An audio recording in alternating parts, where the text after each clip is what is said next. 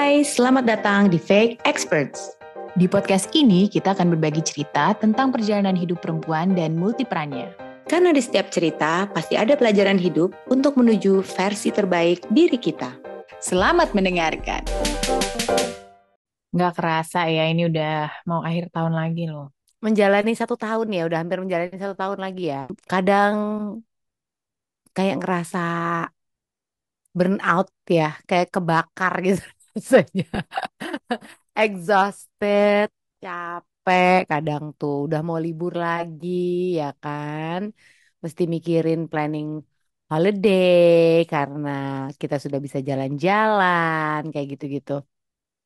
Eh, walaupun saya hanya seorang ibu rumah tangga ya gitu. Em, kadang tuh waktu zaman kuliah apalagi ya, kayak burnout tuh selalu dekat dengan eh, dunia kerja lah ya gitu. Kayak di pekerjaan, burnout di pekerjaan. Tapi ternyata sebagai ibu rumah tangga ada saya burnoutnya gitu loh. Kayak yang ngerasa lelah lah kayak semua-mua gue, apa-apa gue. Nah itu kan itu kan salah satu ya. Ciri-ciri lah ya gitu. Bahwa kita tuh mengalami burnout. Lo ngalamin gak sih? Iya, gue mau mengkoreksi lo dulu nih. Cie. Kalau kata seorang psikolog yang uh, mencetuskan atau menanamkan terminologi burnout, katanya itu sebenarnya dia nggak bilang cuma work ya. Jadi emang kondisi ya stres yang sangat kronis gitu yang bisa uh, menuju pada kelelahan secara emosional, mental, dan fisik.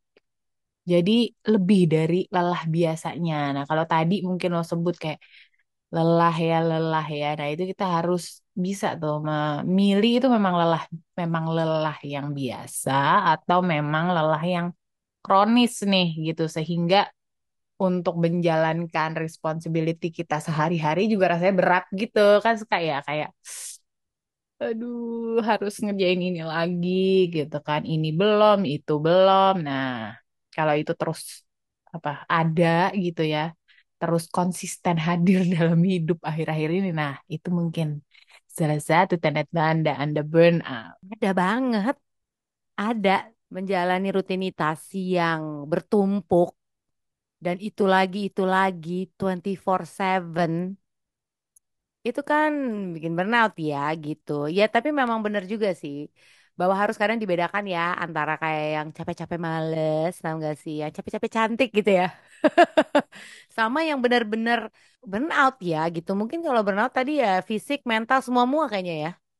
ya kalau dalam pekerjaan mungkin lebih mudah ya mengidentifikasinya karena kayak gue harus ngerjain satu kerjaan ini belum kelar gue disuruh ngerjain yang lain selalu kayak gitu patternnya nah itu biasanya orang-orang lebih gampang tuh eh, me- menyebut kondisi itu bahwa misalnya kita lagi burn out gitu nah tapi mungkin yang tadi agak sulit tuh di rumah ya karena kesannya pekerjaannya tuh itu-itu aja tapi di rumah itu kadang banyak sekali hal-hal yang eh, minor gitu ya tugasnya.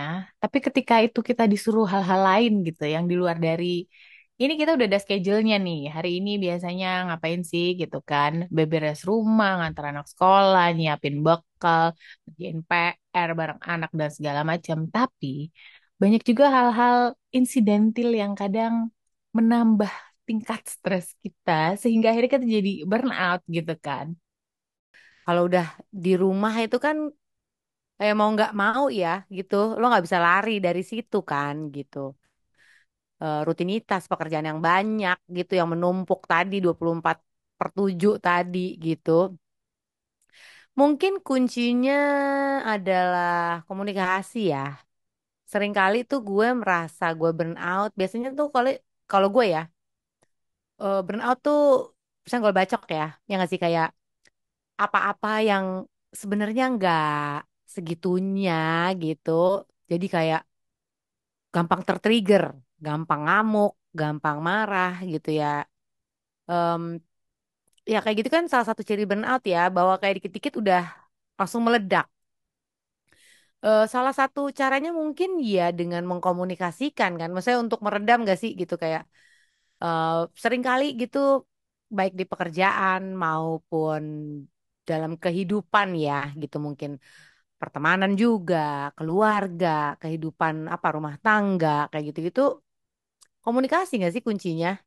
Iya, bener. Karena misalnya nih, kalau lagi di rumah, kita udah riweh lah ya dengan tadi kayak yang gue sebutin gitu, rutinitas sehari-hari. Tiba-tiba eh, ada perubahan jadwal dari sekolah gitu kan, yang kayak baru Hmm. dikasih tahu semalam sebelumnya.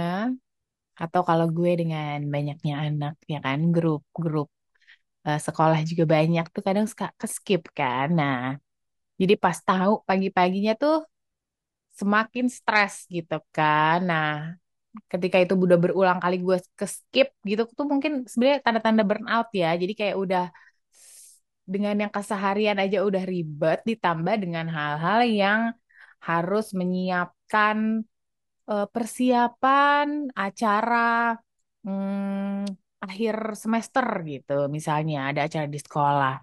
Terus ntar anak gue satu lagi persiapan camping gitu kan.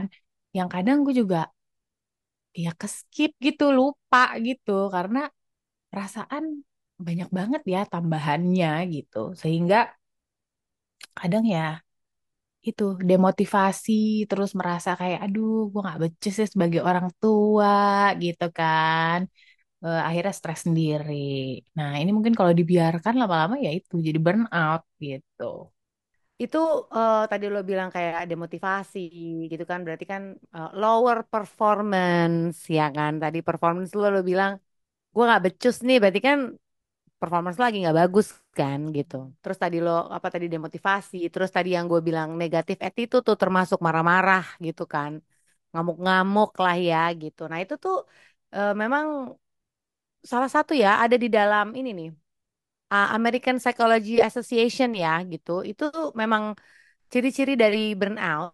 Atau kadang eh, jadinya malas ngapa-ngapain terus kayak mengurung diri gitu eh, isolation gitu ya. Kayaknya aduh banyak banget sih kerjaan gitu kan di rumah di kantor. Jadi akhirnya kayak males mau ngapa-ngapain atau kayak istilahnya mager tapi mager berkepanjangan gitu yang bener-bener mager gitu kayak susah mau pergi keluar rumah istilahnya belanja ke supermarket aja tuh jadi kayak berat banget gitu. Padahal itu kan hari-hari ya sebenarnya adalah kegiatan yang biasa kita lakukan gitu. gue ngalamin banget tuh kayak gitu kayak em, kadang nih ya mau mandi aja males Iya iya iya ada tuh ya saat-saat kayak gitu emang. Tadi kalau lo bilang juga kayak gampang marah-marah gitu ngomel-ngomel. Nah ditambah ketika itu menjelang eh, masa-masa PMS gitu ya. eh menjelang datangnya bulan. Nah, ini biasanya semakin parah gitu kan ngomel-ngomelnya plus tadi udah kelelahan. Nah, ini juga bisa menjadi ciri-ciri dari burnout ternyata ya. benar tadi seperti yang gue bilang di awal ya apa sih yang men-trigger gitu loh kan gue bilang kayak kita harus komunikasiin lah gitu misalnya eh, dengan pasangan gitu. Kita harus komunikasiin, begitupun dengan lingkungan pekerjaan, mungkin atasan atau bawahan atau mungkin teman satu level gitu ya. Eh, ya harus dikomunikasiin supaya orang-orang yang ada di sekitar kita ini tuh tahu gitu loh. Kadang kan kalau benar kan kayak dikit-dikit gue, semua-mua gue, itu kan yang kadang men-trigger gitu. Nah, triggernya adalah kalau udah ngerasa kayak gitu kan biasanya apa sih? Lack of social support. Ya kan? Kayak kurang merasa disupport secara sosial. Kalau misalnya dalam rumah tangga mungkin dengan pasangannya gitu ya kayak nggak nggak bisa mengkomunikasikan tuh biasanya kayak gitu sehingga nggak bisa bekerja sama dengan baik nih nggak tektokan gitu. Dan menurut gue ini berlaku juga di tempat kerja gitu kayak mungkin banyak ya yang suka mengalami kayak misalnya atasan-atasan yang kerjanya nyuruh mulu bawahannya gitu. Nah mungkin kita sebagai bawahan ya kadang ya gue namanya juga bawahan. Ya tapi kan namanya bawahan juga manusia gitu kan. Mungkin atasan juga nggak sepenuhnya aware dengan pekerjaan-pekerjaan apa aja sih yang sebenarnya sedang kita kerjain. Nah itu kan juga butuh em, dikomunikasikan kan supaya sebenarnya win-win solution buat semua gitu. Betul. Nah, mungkin kalau di lingkungan pekerjaan banyak tuh ya tips-tipsnya. secara bukan di lingkungan pekerjaan aja sih, kayak kita pernah bahas soal personal boundaries gitu ya, batasan pribadi kita biar kita tuh nggak eh, sampai ke titik tadi burnout atau eh, emotional exhaustion gitu kan.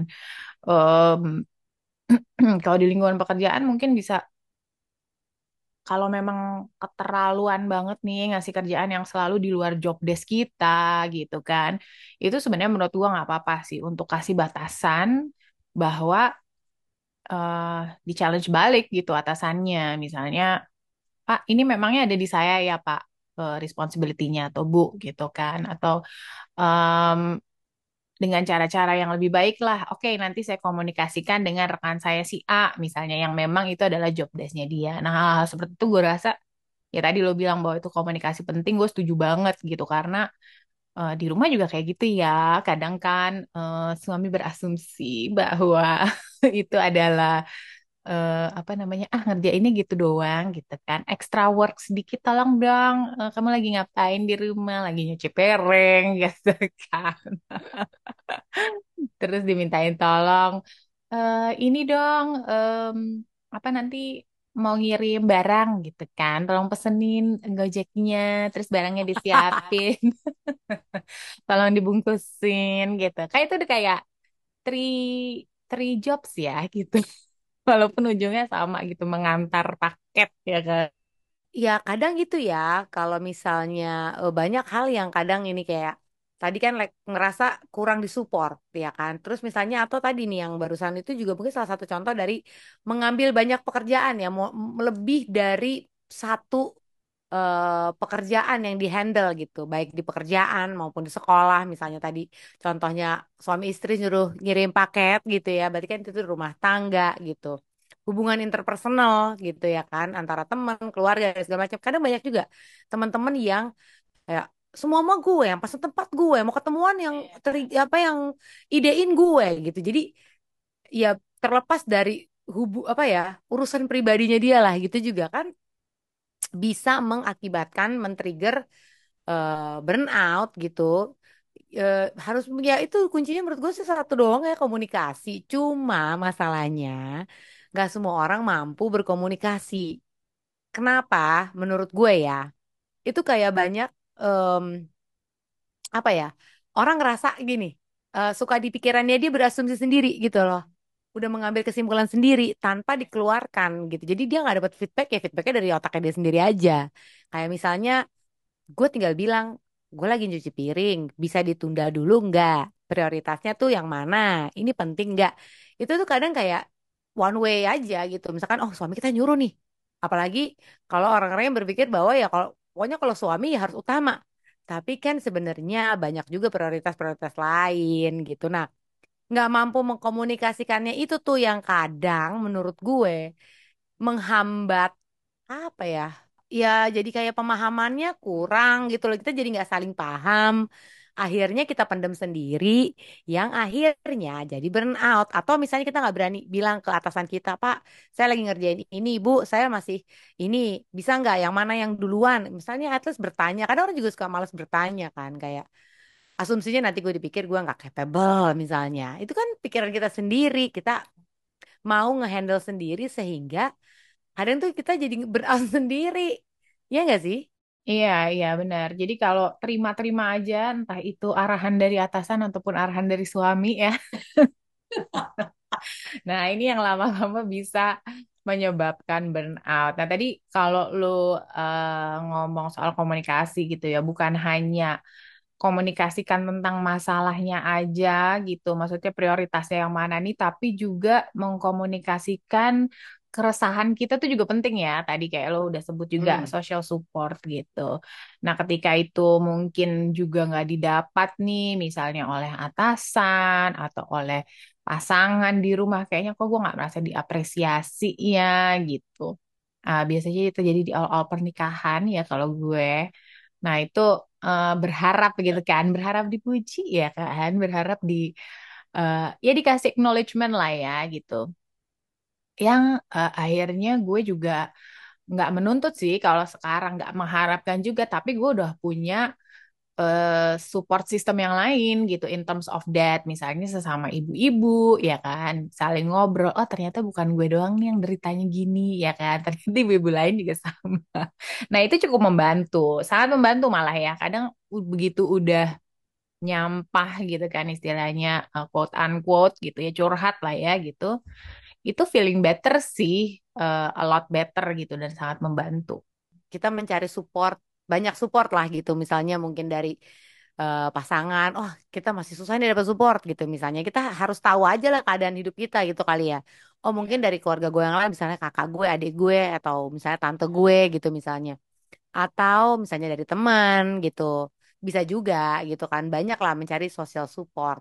Kalau misalnya tadi kayak contohnya tadi nggak enak terus apa ya nurut-nurut aja gitu itu kan kadang juga uh, poor self care ya nggak sih? Kurang peduli gitu terhadap uh, diri kita sendiri gitu. Kadang orang menurut gue punya kapasitas yang berbeda ya gitu dalam eh misalnya gini deh ada orang yang gercep gitu ya yang satset gitu ada yang lelet kayak lo gitu. Ini curhat ya sekalian. Ya kan? Nggak maksudnya orang punya kapasitasnya masing-masing gitu. Jadi sehingga kita harus tahu juga kapasitas kita nih gitu kayak oh orang bisa ngelakuin seribu gue cuma 100 and it's fine gitu kan. Itu kan berarti kita tahu nih kita aware sama diri kita sendiri kita peduli bahwa kalau misalnya sebanyak itu gue dikasih pekerjaan ya gue mohon maaf nih gue nggak mampu. Nah akhirnya berani mengkomunikasikan nggak gitu loh bahwa ya gue nggak mampu kalau segitu banyak gitu. Badan gue cuma satu tangan gue cuma dua terus beban-beban masih banyak gitu-gitu loh yang eh, apa ya mau peduli lah gitu terhadap itu kapasitas gitu misalnya. Atau kalau menurut gue bisa juga kayak ini loh kan ada tuh eh, penyemangat ya kadang kalau ngaca gitu kan eh aku cakep nih gitu. Itu kan juga termasuk satu salah satu bentuk kepedulian ya gitu bahwa lu merawat diri lo nggak? Merawat diri kan bukan hanya kayak harus terlihat cantik tapi kan juga misalkan olahraga harus sehat. Itu kan ya berhubungan dengan hormon nih misalnya ya kan? Hormon-hormon bahagia yang kita keluarkan itu kan juga termasuk self care ya. Nah sekarang kalau misalnya kita nggak nggak tahu diri kita nih nggak peduli banget sama diri kita ya ya itu bisa menyebabkan burnout gitu. Karena kayak semua semua bebannya jadi buruk. Bebannya tuh kita rasain semua gitu. Kita juga udah pernah bahas gitu ya self awareness terhadap diri kita tuh penting banget. Juga Eh, ini sih kalau kata gue eh, task management juga ya gitu. Karena sebenarnya kita juga udah punya mungkin to-do list gitu ya. Eh, di rumah, di pekerjaan, di sekolah anak-anak, misalnya dalam sehari-hari itu pasti kita udah punya to-do list. Nah, eh, sebenarnya untuk memilah mana yang prioritas banget itu yang menurut gue kadang masih banyak orang itu eh, belum bisa benar-benar memilih gitu. Karena kadang kita rasanya tuh terkejar waktu semuanya jadi prioritas gitu kan. Sehingga ya tadi itu kalau semuanya prioritas ya pasti aja jadi burnout kan gitu. Jadi eh, task management itu dan time management itu menurut gue penting banget sih untuk eh, benar-benar kita pelajari dalam kehidupan sehari-hari jadi kita benar-benar tahu mana yang prioritas tadi itu sesuai dengan eh, memang urgensi dari pekerjaannya dan juga ketika disesuaikan dengan kondisi kita banyak faktor kan ya yang yang yang menunjukkan eh, prioritas tuh sebenarnya gimana sih untuk kita dan itu berbeda gitu antara satu orang dengan yang lainnya. Eh apa itu juga sesuatu yang masih gue terus belajar sih gitu. Jadi kayak prioritas gue dalam pekerjaan mungkin sekarang gue udah lumayan bisa gitu. Tapi eh, tadi ketika gue dihadapkan dengan situasi yang kesannya semuanya urgent nih, tiba-tiba di hari itu kan sering ya kayak gitu. Kalau di rumah tuh tiba-tiba semuanya urgent gitu kan. Tahu-tahu ada PR yang belum dikerjain dari kemarin misalnya sehingga ya itu karena tadi poor management gitu dalam memanage mengelola pekerjaan-pekerjaannya akhirnya ya di di pull di akhir lah istilahnya gitu ya. Mungkin kalau kita dulu suka ada istilah tuh kalau sekolah sistem kebut semalam. Nah, ini nih yang kayaknya bikin-bikin burnout. Iya, iya, iya. Jadi intinya semuanya berarti balik lagi ke diri kita juga ya gitu. Sejauh mana kita tahu nih gitu. Tadi kan kayak misalnya si time management kita tahu mana-mana nih yang harusnya prioritas. Eh, mungkin kita adalah tipe orang-orang yang butuh support. Kan menurut gue banyak juga orang-orang yang kayak dirinya sendiri aja udah cukup. Cuman banyak juga orang-orang yang memang butuh support gitu kan, social support. Terus apalagi ya kayak tahu kapasitas kayak gue nggak bisa menghandle kayak lebih dari berapa pekerjaan eh, sejauh mana gue bisa stretch gitu. Kadang penting juga kadang eh, banyak yang bilang bahwa ya lo harus bisa men-stretch diri lo gitu kan supaya lo bisa lebih ya lebih luas lagi jangkauannya gitu. Nah, itu juga lo harus tahu juga jangan sampai lo ke stretch banget akhirnya lo putus. Ya kan? Ini kan burnout sebenarnya gitu. Jadi mungkin dari eh, segala ya trigger-trigger yang tadi kita udah omongin ya, gitu kita bisa sa- lebih mengenal lah diri kita sendiri dulu nih kita yang mana nih gitu supaya paling tidak mengurangi eh, ya burnout ini. Tapi em, untuk benar-benar mengidentifikasi ini gue burnout apa enggak sih gitu sebenarnya. Eh, atau mungkin gue udah burnout tapi gue nggak bisa keluar dari situasi ini gitu. Ya, ujung-ujungnya sih menurut gue ya harus pergi ke dokter atau konsultasi dengan ahli ya, psikolog, kayak gitu-gitu.